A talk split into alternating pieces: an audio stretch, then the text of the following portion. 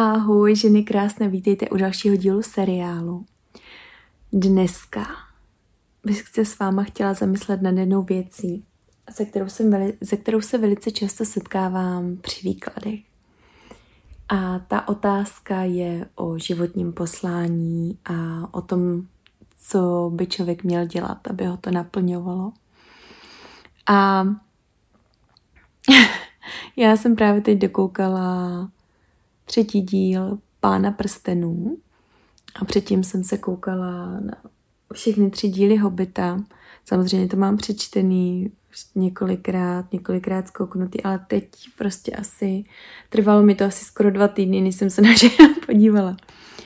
Ale já mám z toho několik myšlenek, protože není náhoda, že jsem se na to koukla zrovna teď. A hlavně tady u nás na horách máme místa, která mi připomínají příběhy z Pána prstenů. A já bych vám dneska chtěla říct to, že pokud někdy pochybujete o tom, co tady na té zemi děláte, jaké je vaše ne postavení, ale úkol a váš osud, možná až, tak uh, vězte, že každý z nás má nějaký úkol uh, v té šachovnici osudu a já věřím na osud v tom slova smyslu, že uh, věřím tomu, že existují nějaké až sudičky, které jsou schopny nám to předivo osudu uh, umotat, upře, upříst. Zase to vychází z návštěv. Vždycky si vybavím, když tohle řeknu návštěvu studánky osudu v Bretani, kde tři sudičky Artušovi u, vlastně uvinuli ten osud a já bych vám, ženy milé, chtěla říct, že možná vám to, to, co děláte teď, nedává absolutně žádný smysl, ale nic se neděje jenom tak, nic se neděje bezdůvodně a teď mi tady přišla nějaká zpráva, takže to, co říkám, je důležité.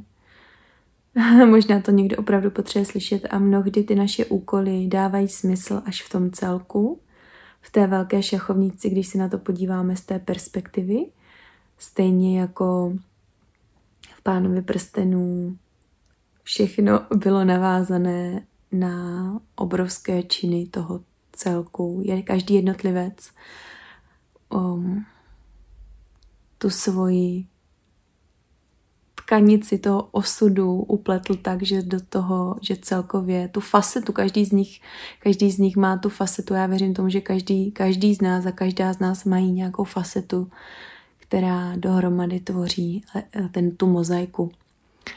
A pokud se někdy cítíte sami, tak věřte, že nikdy sami nejste.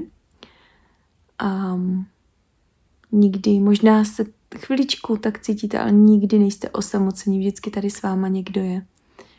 A tohle, tady tyhle myšlenky, to, že jsem součástí většího plánu a většího celku a že je pro mě plán a pro mě je to hodně emotivní a že vím, že nikdy nejsem sama.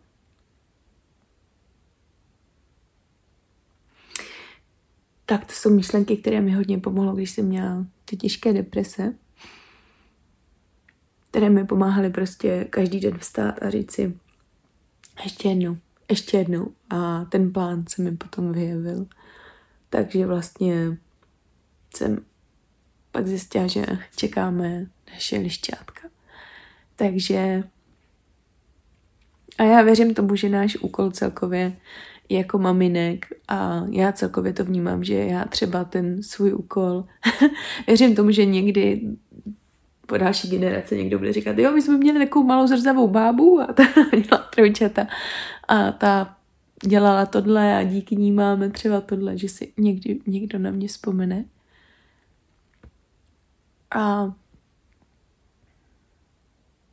ten čas je zvláštní věc, ale pamatujte na to, že nikdy nejste sami.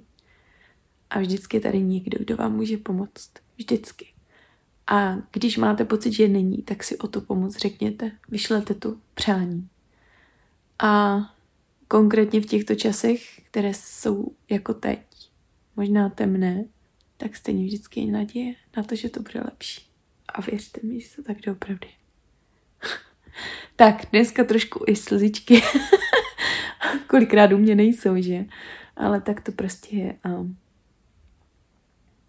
mějte se nádherně a vidíme se zase příště.